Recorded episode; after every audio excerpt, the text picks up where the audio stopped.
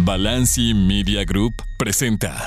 Esta es la hora deportiva. Fútbol, básquetbol, béisbol y más. Mucho más. Esta es la hora deportiva con Juan Pablo Sabines. Bienvenidos, bienvenidos a todos a la hora deportiva en este miércoles 30 de agosto.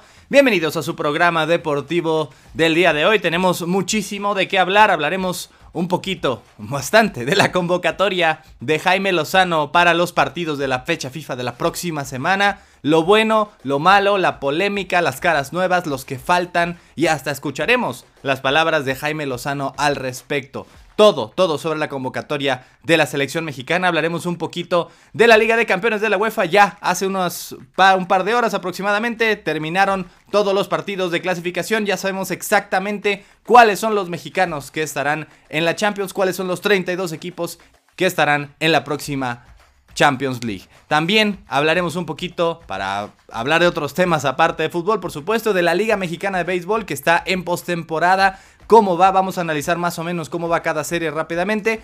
Y también hablaremos un poquito de NFL, así como el lunes fuimos optimistas, ahora toca ser pesimistas. Una razón mínimo para el pesimismo para cada una de las 16 franquicias de la conferencia nacional. Los Vaqueros, los 49, las Águilas, los Gigantes, los Empacadores, todos tienen mínimo una razón para el pesimismo para la próxima temporada. Y de esa forma Damos inicio al programa de hoy. Les recuerdo que estamos en Radio Chapultepec 560 AM en la Ciudad de México y sus alrededores, así como en Exa 98.5 FM en Tuxtla Gutiérrez, Chiapas. Radiochapultepec.mx, exatuxtla.com son las páginas web para escuchar toda la programación entera gratis y en cualquier parte del mundo de ambas emisoras. También nos pueden buscar en su plataforma de podcast favorita, llámese Spotify, Apple Podcast, Google Podcast, busquen la hora deportiva y ahí pueden escuchar en cualquier momento de su día este programa. Yo soy Juan Pablo Sabines y demos inicio. Comencemos, comencemos una vez. Vamos a nombrar la lista completa primero y después analizamos lo que hay, lo que falta y las razones, lo, lo picante, digamos, de esta convocatoria. Primero, porteros, los mismos de la Copa Oro, Memo Ochoa, el Salernitana, Luis Ángel Malagón del América y Toño Rodríguez de Tijuana. En la defensa está Kevin Álvarez del América, están varios de Chivas, el Tiba Sepúlveda y el Chiquete Orozco. Está Jesús Gallardo, está Johan Vázquez del Genoa, está Julián Araujo de Las Palmas y Jesús Angulo de los Tigres. En el medio campo están Edson El Machín Álvarez, nuevo jugador del West Ham, Charlie Rodríguez y Uriel Antuna de Cruz Azul, Héctor Herrera del Houston Dynamo, Luis Romo y Jordi Cortizo del Monterrey, Sebastián Córdoba de los Tigres y el chiquito Eric Sánchez del Pachuca. Mientras que en la delantera tenemos al Piojo Alvarado de las Chivas, también Alexis Vegas de Chivas, tenemos al Chino Huerta de Pumas, a Raúl Jiménez del Fulham y por supuesto a Santiago Jiménez del Feyenoord.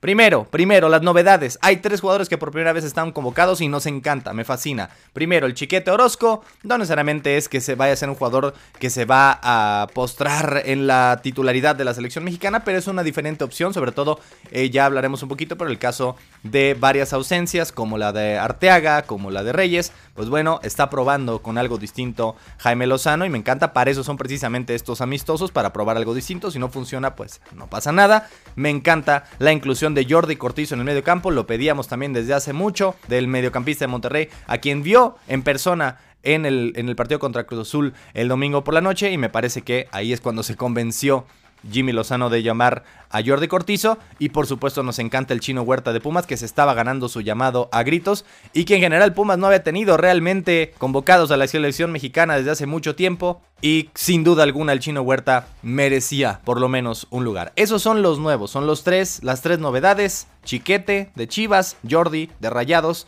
el Salá Huerta de los Pumas. Mientras regresan algunas caras conocidas que algunos ya no querían, pero al fin y al cabo pues estamos hablando de que es un proceso largo y hay que seguirlos viendo. Raúl Jiménez. La verdad me gusta mucho que regrese Raúl. Para empezar, no está Henry, es decir, es el único otro delantero aparte de, de, Santiago Jiménez. No había realmente nada más.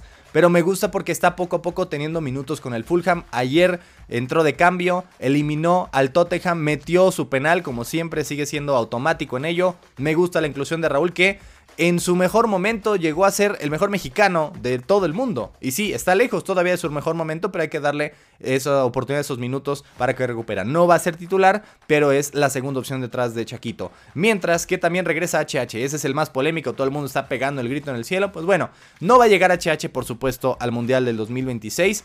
Y si desde la Copa del Mundo que lo habían borrado, pensamos que ya estaba prácticamente eh, retirado de la selección mexicana y más eh, jugando en la MLS, pero la verdad es que no lo ha hecho mal con el Houston Dynamo. Y sí, es una opción extra.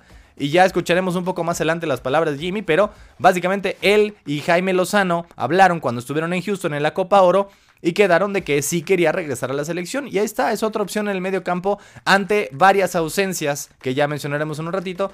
Pero me parece que no es lo peor del mundo el hecho de que regrese Héctor Herrera. Al fin y al cabo estamos probando algo distinto. De ahí a que va a ser el futuro de la selección, no. Yo lo hubiera convocado si, si estuviera en lugar del Jimmy Lozano, probablemente no. Pero de ahí a que sea el acabose del mundo, pues no tampoco. Es Polémica un poco barata porque realmente no hay demasiado de qué sacar de esta convocatoria más que lo positivo. Y cuando quieren ver lo negativo, ah, pues ahí está, Héctor Herrera. Pero de ahí a que realmente sea el fin del mundo, en absoluto. Ahora, el caso de Julián Quiñones todavía no está, pero ya escucharemos un poco adelante, más adelante las palabras de Jimmy, pero Eventualmente sí estará. Claramente quiere estar en la selección mexicana. Él ya dijo que no a Colombia, su país natal. Él ya está en proceso, casi listo de tener sus papeles como mexicano, como ciudadano mexicano.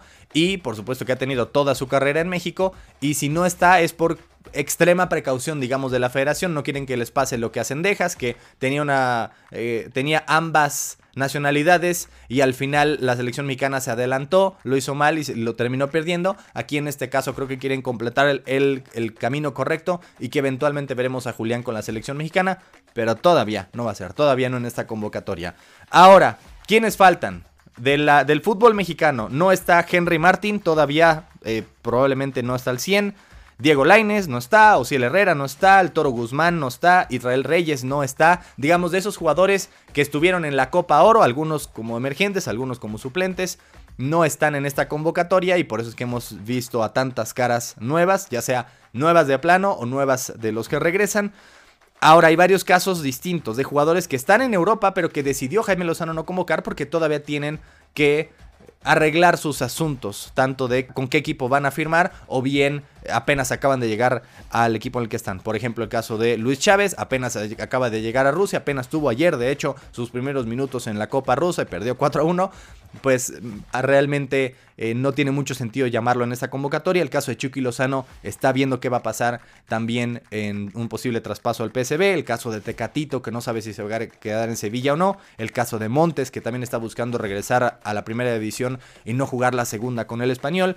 El caso de Arteaga, que ya mencionamos aquí, está buscando un traspaso al Olympique de Lyon. Y el caso de Jorge Sánchez, que está a punto de llegar al Porto. Todos esos jugadores están en términos, están a punto de definir su futuro, de definir qué equipo, con qué equipo van a firmar en Europa o si van a regresar incluso a México, como el caso de Tecatito. Y por eso es que pues simplemente le dan prioridad a eso. Así que esos europeos, Chucky, Tecatito, Chávez, Montes, Arteaga y Jorge Sánchez, no van a estar en esta convocatoria, específicamente por eso, no es porque hayan bajado de nivel. Ahora, sí, y lo vamos a escuchar de Jimmy Lozano, pero Pulido y Vela están en la mente, están como pendientes podrían ser convocados en un futuro, más jugadores de la MLS, más jugadores ya en el final de su carrera, más sobre todo el caso de Vela, van a llegar a ser realmente importantes para México en el Mundial, pero muy probablemente no, sobre todo en el caso de Carlos Vela, que ya está en el final de su carrera, no era ahora cuando tenía que haber estado, era en 2014 o inclusive el año pasado, creo que ya ahora es un poco tarde, pero existe toda la posibilidad, ya habló con ellos, tanto con Pulido como con Vela, e incluso con Chicharito, que obviamente no se puede por la lesión, pero eventualmente creo que los veremos de regreso en la selección mexicana, aunque todavía no está convocatoria. Eso específicamente es el caso de Alan Pulido, y de Carlos Vela, ambos hoy por hoy en la MLS, ya ambos arriba de sus 30. Mientras que realmente si hablamos de, es que está Héctor Herrera, bueno, ¿quién hizo falta? ¿A quién nos hubiera gustado ver en vez de Héctor Herrera? No hay mucho. Me hubiera gustado ver al joven Tapia en vez de a Toño Rodríguez como el tercer portero. Sí, tal vez al portero del Querétaro creo que hubiera sido buena opción, pero de ahí a realmente es que pues, no, no iba a tener minutos de todos modos, porque están Ochoa y está Malagón, todavía no está saludable Acevedo y por eso eh, realmente no hay mucha diferencia en quién es el tercer portero. Nos hubiera gustado, eso sí, ver a Marcel Ruiz del Toluca, que creo que está teniendo una gran temporada y, creo, y que creo que recientemente incluso tiene más nivel que un Charles Rodríguez, por ejemplo, y que podría haber usado esa posición y podría haber sido un recambio el jovencito del Toluca. Pero fuera de ello, realmente no hay mucho que criticarle. Claramente está haciendo una revolución Jimmy Lozano, pero tiene que ser una revolución poco a poco. No puede tirar todo a la basura de lo que había antes y no convocar nunca a nadie de los que estaban anteriormente y ser una lista totalmente nueva. Tiene que ser poco a poco y creo que eso estamos viendo. Así que, para, digamos, resumir, están nuevas caras, como el Chino Huerta, como el Chiquete Orozco y como Jordi Cortizo en la selección. Se aplaude eso. Regresan dos figuras que han sido polémicas, pero que realmente eh, no afectan en absoluto que estén en esta convocatoria, como el caso de HH y de Raúl Jiménez. Varios de los europeos no están porque están todavía definiendo su futuro. Están pendientes todavía Pulido y Vela, así como el caso de Julián Quiñones, esto ya por más temas administrativos y realmente no hay muchos jugadores más que tal vez Marcel Ruiz que nos hubiera gustado ver en esta convocatoria. Les recuerdo, será en esta fecha FIFA que empieza la próxima semana y que será frente a la selección de Australia el sábado 9 en Dallas y el martes 12 de septiembre ante Uzbekistán una selección que ya estaremos analizando más adelante, pero es más difícil de lo que parece, en Atlanta. Una fecha FIFA, sí, precisamente para esto, para probar, para inventar, para ver algo nuevo y eso es lo que estamos viendo en esta nueva etapa del Lamborghini. Vamos a hacer una pausa musical y no se retire porque seguimos con mucho más aquí en la hora deportiva. Lo mejor del fútbol mexicano lo encuentras en la hora deportiva con Juan Pablo Sabines. Gracias por continuar con nosotros. Estamos de regreso en la hora deportiva y ahora sí escuchemos rapidísimo a Jaime Lozano. Ayer justamente en la convocatoria, en, el anuncio de la convocatoria, hubo una conferencia de prensa, bueno, una entrevista más que nada de 30 minutos en los que se han recopilado los mejores tres minutos, digamos, en donde habla un poquito de todos estos temas, el tema Quiñones, el tema Vela, el tema de los europeos, en general, todo lo que eh, estábamos analizando, pero ahora sí, en palabras con Jaime Lozano, disculpen el audio de fondo, no se lo pude quitar definitivamente, pero escuchemos las palabras rápidas de Jaime Lozano, director técnico de la selección con respecto a la convocatoria en esta próxima fecha FIFA. Sí, Eric, no, la intención es traer a lo mejor en cada fecha FIFA. También estamos viendo caso por caso y eso lo, platicamos ya con anterioridad, que estamos viendo caso por caso sobre todos los jugadores eh, mexicanos que están en Europa, algunos que están moviéndose de club, algunos otros que hasta tienen hasta este día jueves para, hacerlo. Entonces queremos, que, queremos ayudarles a que estén bien, eh, evidentemente, que pasen un buen momento en sus clubes y para eso también es importante el lado emocional y lo mental. Entonces, sí vamos a, disponer de, todos los jugadores, evidentemente yendo y repitiendo, yendo caso por caso, pues habrá algunos jugadores que, estén en esa situación de que recientemente cambiaron de club o están por hacerlo o están por quedarse en el club actual que, se le cierra la fecha de registros en esta semana. Y con Héctor, no, hablé muchísimo, digo, eh, mi primera parada antes, de, bueno, al empezar la Copa Oro fue en, en Houston, evidentemente todos sabemos que Héctor juega ahí, se acercó a la concentración, estuvimos prácticamente toda una tarde hablando de, muchísimas situaciones. Eh, y bueno, ya tuve la posibilidad también de hablar con él, saber cómo está, cuál es su sentir, y, me interesa mucho eso, porque lo que hablaba hace rato de Vela, a lo mejor el sentir de ellos es pues, ya no venir eh, y uno los está convocando sin tener esa información, o, todo lo contrario, a lo mejor su intención es seguir siempre que estén disponibles, siempre que el técnico los, los, los considere y, y bueno, con Héctor fue eso. Al final él me lo había dicho antes, pero lo corroboré esta vez ya que se confirmó la decisión de que yo siguiera al frente. Y, Héctor también tiene la intención de seguir apoyando y seguir este, representando a México cada vez que, que, lo veamos conveniente y sepamos que él está a un, a un nivel eh, pues, de, selección o de los mejores en, los, en las posiciones que creemos que nos puede ayudar. Hablabas tú del caso del Chicharito que está lastimado, del caso de Vela que eh, es de los poquitos que nos falta también de, platicar con él, saber cuál es su sentir sí, lo, comenté en, la conferencia de prensa que tuvimos también eh, en la presentación del proyecto. Eh, la selección está abierta a todos los jugadores eh, nacionales. Evidentemente, al jugador que tenga la ilusión y la intención de defender esta camiseta tendrá las puertas abiertas y evidentemente para ganarse una, convocatoria, como todos lo saben, hay que estar en, ese gran momento en, su club. Pero bueno, caso de Carlos Vela específico, hay que hablar con él, hay que saber cuál es su sentir, cuál es su postura si él tiene la ilusión, la intención de, seguir representando a la selección nacional o si, bueno, o si él prefiere eh, dedicarle el 100% de su energía a su club y, en este caso también a su familia. Un poco similar, al final Julián, su, su etapa profesional como futbolista casi toda la ha desarrollado en México. Lleva muchísimos años aquí, él está muy agradecido con el país por la oportunidad que le han brindado, por la confianza que tuvieron en él cuando pues prácticamente no era nadie y, sus mayores logros evidentemente los ha, los ha hecho aquí en, nuestro país. Entonces, bueno, es una, es una decisión únicamente de él que nosotros, eh, bueno, nos salimos muy beneficiados y, y, si él, él siendo un mexicano más, si él está y pasa por un gran momento como últimamente lo ha hecho tanto... Eh, en, Atlas como, como en este caso en América, pues tendrá muchas posibilidades de, de ayudar a la selección y de, seguir siendo, de seguirse ganando convocatorias más adelante. Eso fue Jaime Lozano, así que hay que darle chance, ya es el técnico de la selección mexicana, ya no es el interino y esta es su primera convocatoria como tal, es una fecha FIFA con dos partidos de prueba y precisamente son eso, para probar, para ver algo distinto. Y sí, tal vez no nos hubiera encantado ver a HH, pero tampoco es el fin del mundo, es y es realmente lo único que cambiaría de esta convocatoria. Con eso cerramos este capítulo, vamos a hacer una pausa y continuamos con más aquí en la hora deportiva, no se retire. Fútbol americano, touchdown, toda la acción de la NFL, aquí en la hora deportiva.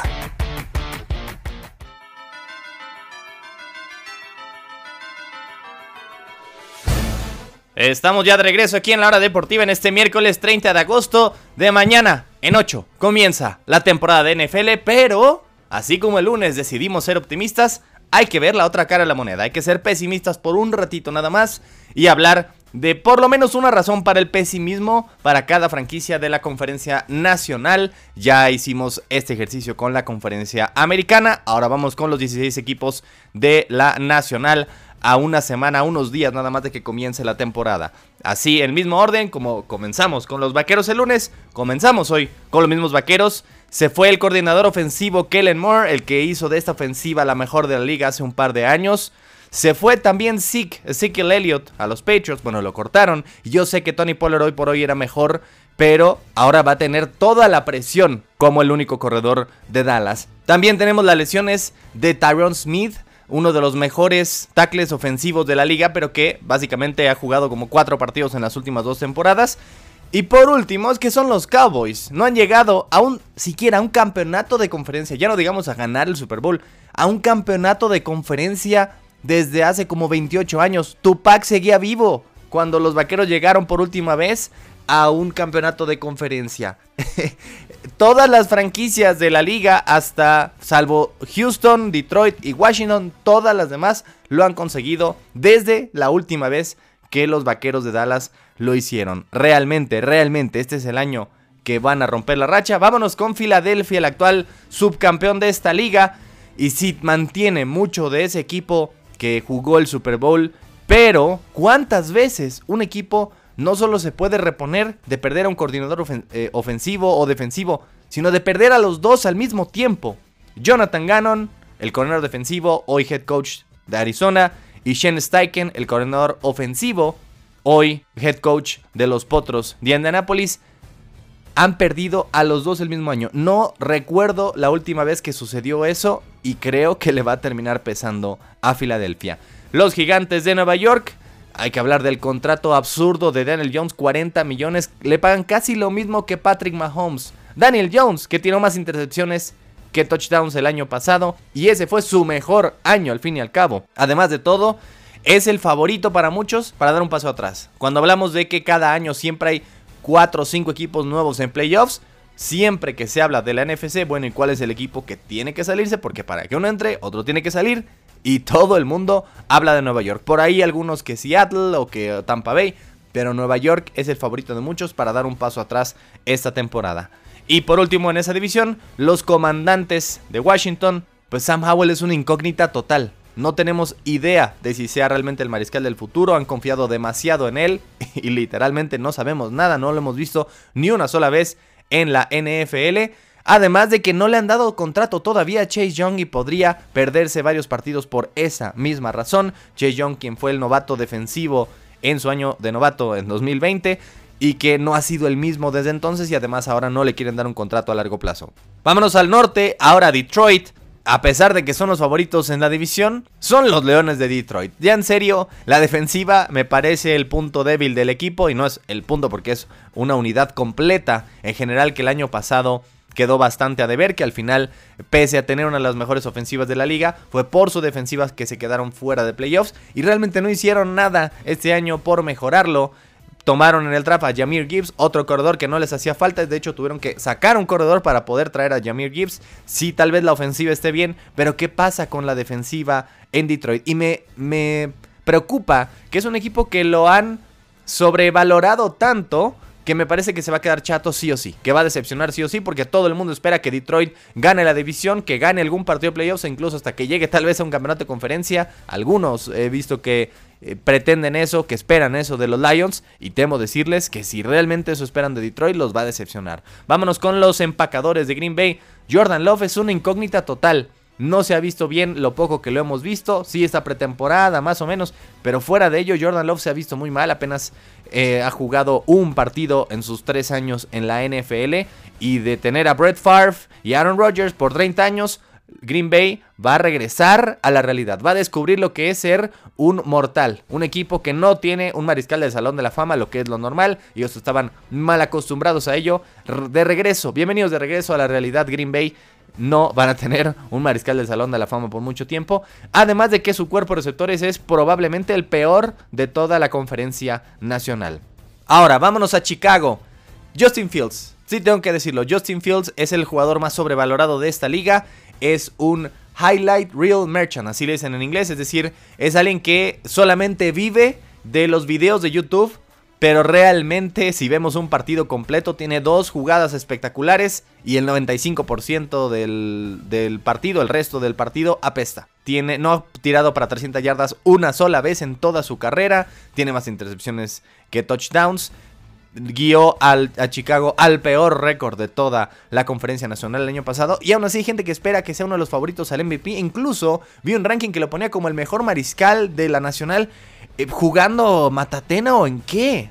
por favor, por favor, Justin Fields no ha demostrado absolutamente nada.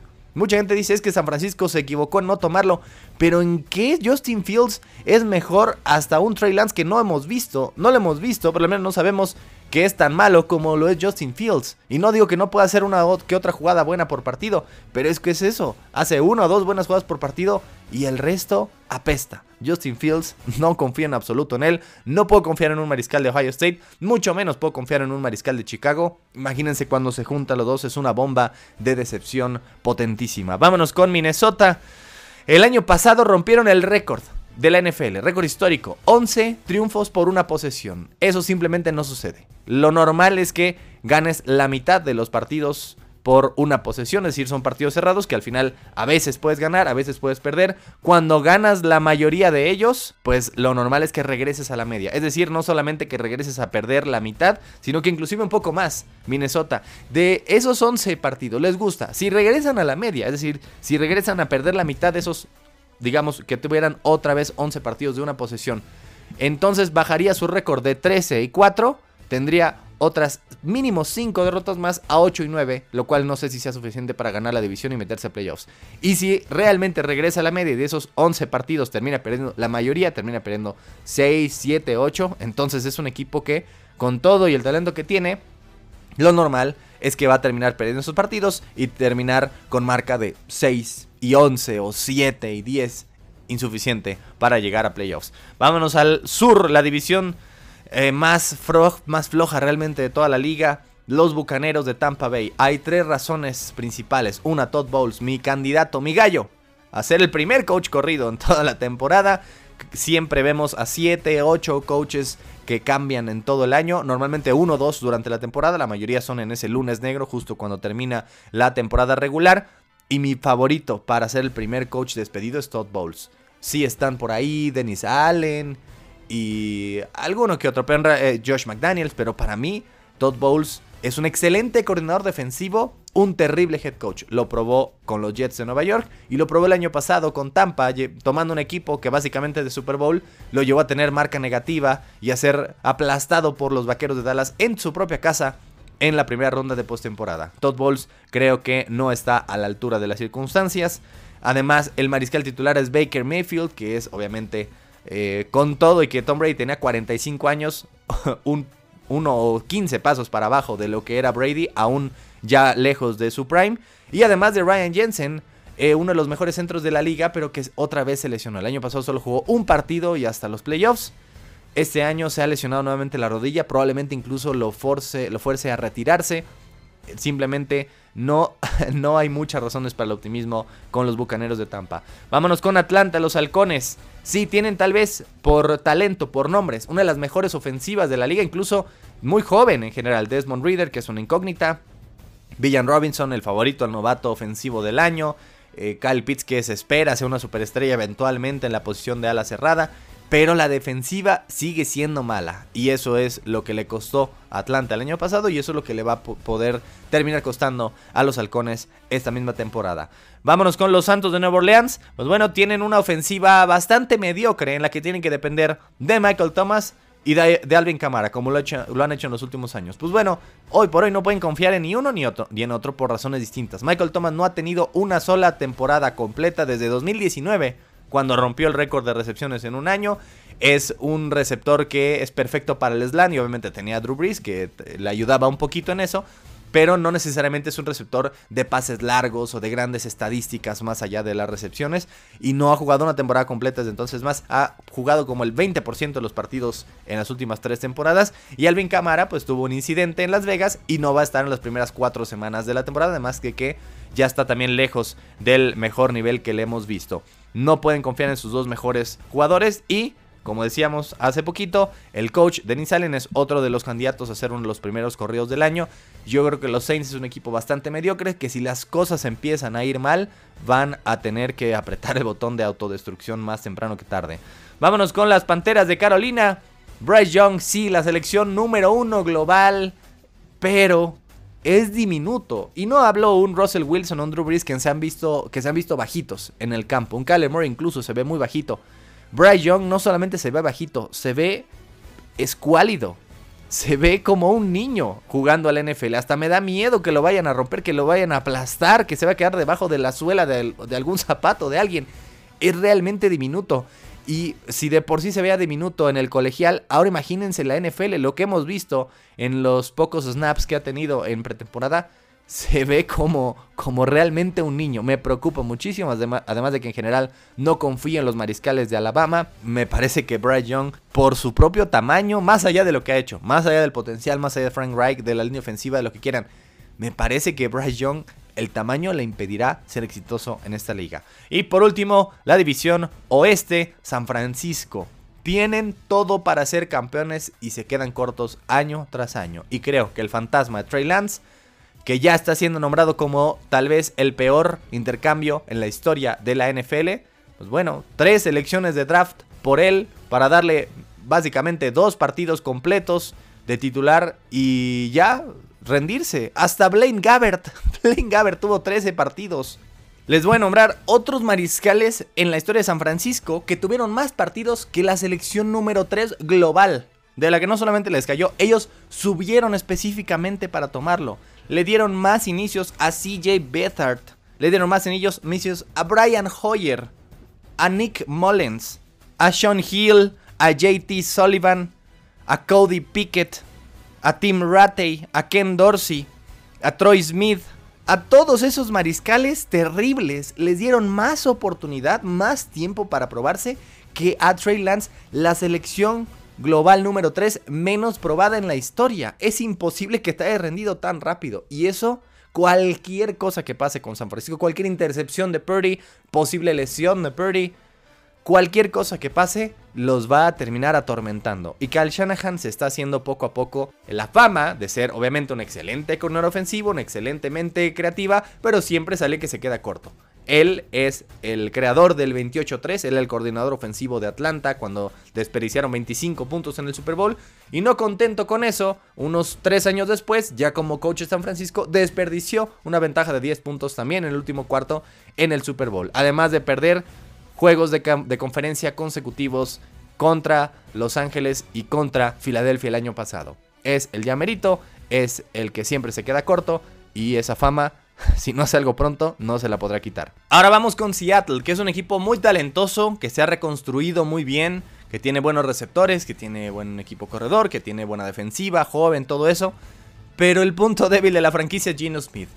Ganó el premio al regreso del año en 2022, pero realmente creemos que Gino Smith, quien por 10 años fue un fracaso en esta liga, de repente es una superestrella en esta liga que incluso va a ganar su división.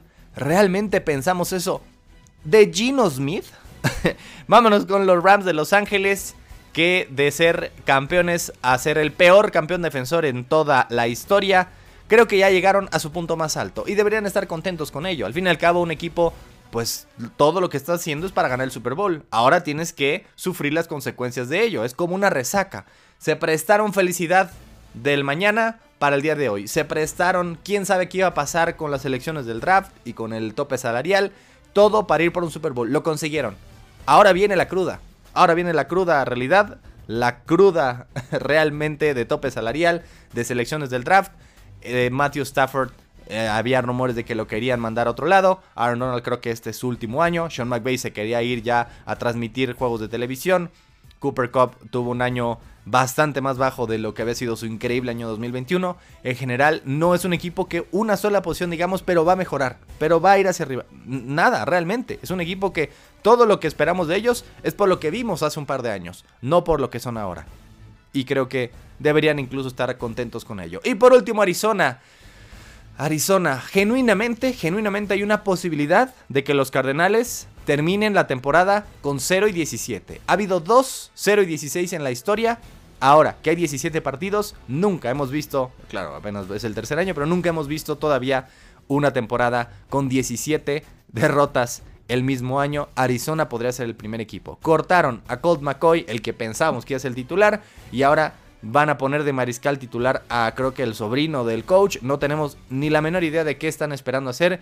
Creo que Cale Murray no va, no va a volver a ser titular en este equipo porque lo que pretenden no es ganar partidos este año. De hecho, si pierden todos los partidos este año, por ellos está bien, porque lo que quieren realmente es la selección número uno global y a Caleb Williams. Creo que Arizona realmente sus prioridades están en el futuro y por eso este año podría terminar de una forma históricamente mala. De 0 y 17 es muy muy probable. Si vemos el calendario, no sé realmente qué partido va a ganar, van a ganar los Cardenales este 2023. Bueno, y de esa forma terminamos de ser pesimistas ya. Ahora sí, dejemos el pesimismo atrás. Vamos a hacer una pausa y continuamos con más en la hora deportiva. Y les recuerdo, les recuerdo, seguiremos hablando de NFL de aquí hasta el inicio de temporada. Y bueno, y obviamente siguiendo eso, el previo ya comienza este viernes. Ya las predicciones, lo que esperamos de cada conferencia, tanto de qué equipos van a ser campeones, van a llegar a playoffs y van a llegar al Super Bowl, como por supuesto las predicciones individuales. ¿Quién será el MVP? ¿Quién será el novato ofensivo? Todo eso en los próximos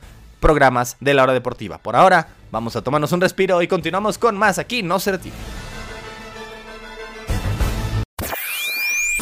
Continúa la acción en la hora deportiva con Juan Pablo Sabines. Ya volvimos aquí a la hora deportiva. Gracias por continuar con nosotros en este miércoles 30 de agosto. Dejemos el fútbol de lado un ratito si les parece. Hablemos un poquito de béisbol, de béisbol mexicano. Ya sé que no hemos tal vez prestado mucha atención a la Liga Mexicana de Béisbol, pero es que estamos ya justamente en las series de campeonato. Tanto del norte como del sur eh, se están jugando. Literalmente ayer hubo partidos de ambas series. Lástima, lástima para mucha gente de aquí que había muy emocionada con los Diablos de México, que tuvieron el mejor récord de toda la temporada regular, pero que cayeron ante uno de sus máximos rivales, los Pericos del Puebla, en una serie a seis partidos.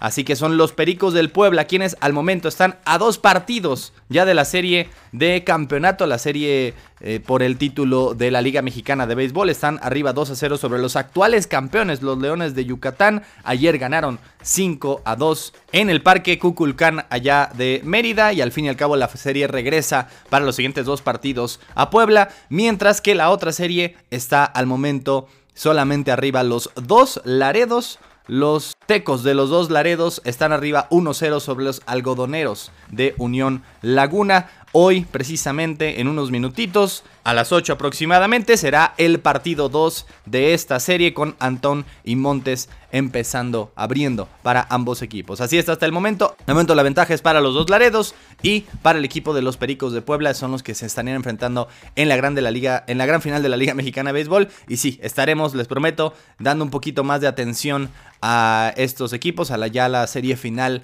del campeonato mexicano. Vamos a hacer una pausa breve y continuamos con más aquí en la hora deportiva. Continúa la acción en la hora deportiva con Juan Pablo Sabines. Gracias por continuar con nosotros y ahora sí regresemos al tema, al tema futbolero, porque ya están listos los 32 equipos de la Liga de Campeones de la UEFA. Ya hoy fue, entre ayer y hoy fueron los últimos días de calificación de eliminatorias rumbo a la Champions. Con eso también ya se definió los calificados a la Europa League. Había algunos mexicanos involucrados y al final desafortunadamente el caso de Orbelín Pineda y el caso de Rodolfo Pizarro y tal vez incluso hasta de Néstor Araujo con el AK Atenas, pues no se dio. Al final fue el Antwerp con gol de nada más y nada menos que Vincent Janssen. Así que no fue un rayado Pizarro el que estará en la Champions, sino otro ex rayado Vincent Janssen, quien con su gol en la ida con el que ganaron 1-0, además de hoy el otro triunfo ya en Grecia 2-1. Con eso el Antwerp, el campeón de Bélgica, estará en la Champions el campeón de Grecia, el AK Atenas, tendrá que conformarse con la Europa League. Los otros partidos de entre ayer y hoy avanzó el Young Boys suizo sobre el Maccabi Haifa, avanzó el Galatasaray turco, regresa a la Champions sobre el molde, avanzó el Braga el, el, portugués Braga sobre el Panathinaikos de Grecia, avanzó el Copenhague, campeón de Dinamarca, sobre el Rakow algo así se dice, de Polonia, y por último avanzó el PSV con goleada 5 a 1, 7 a 3 en el global sobre el Rangers de Escocia. Con eso, ¿cuáles son los bombos? Y ojo, le dieron prioridad en la UEFA, así como los últimos años, a los campeones por encima de equipos que tal vez tengan un mejor rating, un mejor coeficiente. Así que el bombo 1, los cabezas de grupo serán el campeón, por supuesto, Manchester City, el campeón de la Europa League, el Sevilla, que si no fuera por eso, si no fuera por haber ganado la Europa League, no estaría aquí en la Champions, el Bayern Múnich, campeón de Alemania, el PSG, campeón de Francia, el Barcelona, campeón de España, el Benfica, campeón de Portugal, el Napoli, campeón de Italia, y el Feyenoord, campeón de Holanda con Santiago Jiménez. ¿Qué mexicanos podemos esperar? Obviamente están Tecatito en el Sevilla y Chucky en el Napoli, aunque probablemente los dos vayan a salir en las próximas horas. El único seguro es Santi Jiménez en el Feyenoord. En el bombo 2, ojo, están el Real Madrid, el Manchester United, el subcampeón Inter, el Borussia Dortmund, el Atlético de Madrid, el Leipzig de Alemania, el Porto ya con Jorge Sánchez y el Arsenal, subcampeón de Inglaterra. Ojo con ese bombo 2. El bombo 3 tenemos al Shakhtar Donetsk de Ucrania, Salzburgo de Austria, al Milán, al Sporting Braga, al PSV Eindhoven, probablemente ya sin Guti, pero con eh, Chucky Lozano, a la Lazio, a la Estrella Roja de Serbia y al Copenhague de Dinamarca. Mientras que en el bombo 4 tendremos al Young Boys de Suiza, a la Real Sociedad del quinto equipo español en esta Champions, Galatasaray de Turquía, el Celtic, el Celtic de Escocia, Newcastle de regreso tras casi 20 años en la Champions, el Union Berlin por primera vez en su historia, el Antwerp como decíamos hace rato y el subcampeón de Francia, el Lens. Esos son los bombos de la Champions League. Mañana se definirán los grupos. El sorteo, ojo, será a las 10 de la mañana. Lo pueden ver gratuito, ya sea en la página de la UEFA incluso hasta en YouTube pueden ver totalmente gratis el bombo y también se van a repartir los premios a lo mejor del año, el mejor jugador, la mejor jugadora, el mejor coach, el mejor entrenador, todos los premios mañana en la ceremonia y después de un ratito más también será la ceremonia de la Europa League. Ya estaremos hablando de los grupos de la Champions, de lo mejor y lo peor, de lo que podemos esperar de cada uno de ellos en el programa de viernes. Y con eso nos despedimos, les recuerdo mañana 10 a.m. conoceremos los grupos de la Champions, el viernes los platicamos y con eso vamos a decir adiós al día de hoy. Gracias de verdad por escucharnos. Les deseo un excelente, excelente resto de su semana. Les recuerdo que en unos minutos hay partidos pendientes de la Liga MX. A las 7 en punto estarían jugando Toluca contra Monterrey, partidazo, así como Querétaro frente a Atlas. Por primera vez se enfrentan en la cancha de la corregidora con público desde aquella masacre en donde eh, mucha, muchísima gente terminó herida, así como Tigres contra Santos a las 9 de la noche, partidos pendientes de la jornada 5 que se estarán jugando en unos minutos más. Gracias de verdad por escucharnos. Que tengan un excelente resto de su semana. Yo soy Juan Pablo Sabines y esto fue La Hora Deportiva. Toda la información del deporte nacional e internacional la escuchaste aquí en La Hora Deportiva con Juan Pablo Sabines. Esta es una producción original de Balanci Media Group.